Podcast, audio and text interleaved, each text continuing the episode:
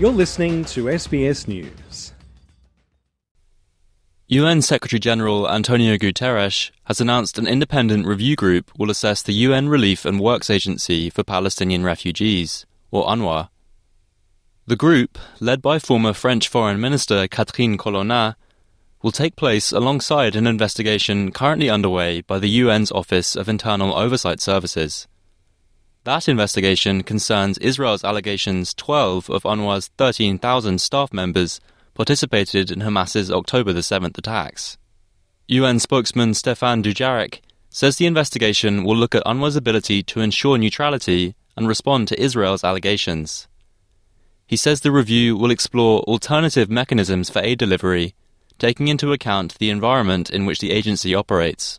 The Secretary General notes that these accusations come at a time that UNRWA, the largest UN organization in the region, is working under extremely challenging conditions to deliver life saving assistance to close to 2 million men, women, and children in Gaza Strip who depend on that aid for their survival amidst one of the most the largest and most complex humanitarian crises in the world.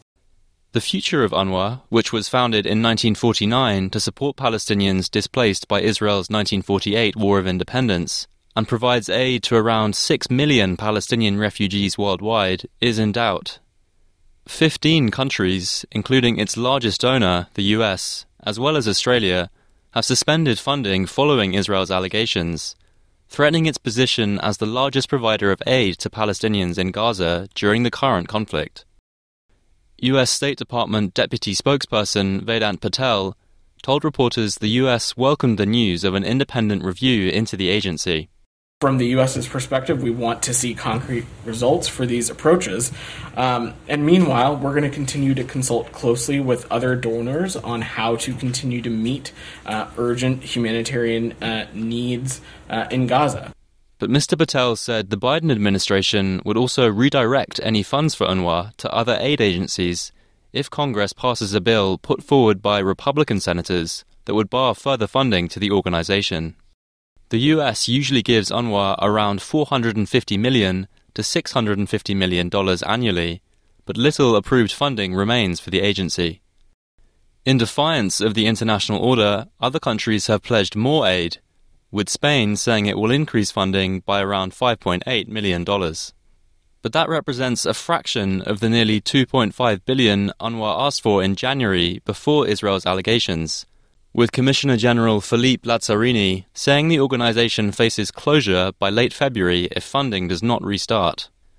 Israeli Prime Minister Benjamin Netanyahu has made his position clear.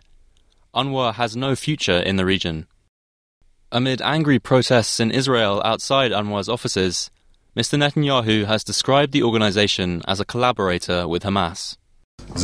This only reinforces what we've known for a long time that UNRWA is not part of the solution. UNRWA is a main part of the problem. It is time to start the process of replacing UNRWA with other organizations that are not tainted by supporting terrorism. UN officials have defended UNRWA's work and its response to the crisis. The organization says it was quick to dismiss nine of the employees implicated, adding that one had died and the identities of the other two were being clarified. Commissioner General Lazzarini himself asked for the latest independent review, and UNRWA has responded to Israel with its own allegations on Monday. Director of Communications Juliette Touma provided photos which she said were evidence of a humanitarian convoy which had been hit by Israeli naval gunfire. It is the third time a convoy belonging to UNRWA has been exposed to attack on its way to the north or when it's coming back from the north. And this is not acceptable. Humanitarian convoys, according to international humanitarian law, must be protected from all parties to the conflict, also during combat. The content of Israel's allegations has so far remained confidential, but US Secretary of State Antony Blinken has described them as highly credible, while praising UNRWA's role, which he says no one else can play in the near term. The UN says the independent review will begin on the 14th of February and is expected to submit an interim report to the Secretary General by late March, with a final report expected to be completed and made public by late April. In Gaza, the health ministry says more than 27,200 Palestinians have been killed in Israeli strikes since October the 7th, while the UN estimates 1.7 million people are internally displaced. As humanitarian aid from the main provider trickles to a halt and food prices skyrocket, Palestinians have appealed directly to the US to end the aid crisis and bring about a ceasefire. This displaced woman says she wants a solution so that people can return to their homes and lives before the conflict. We live every day hoping for a ceasefire, but there is neither a return nor a ceasefire. Every day is worse than the day before. We ask the President of the United States to help the people of Gaza, send aid. He can see the situation here in Gaza and how difficult life is, and how children are lacking food and water.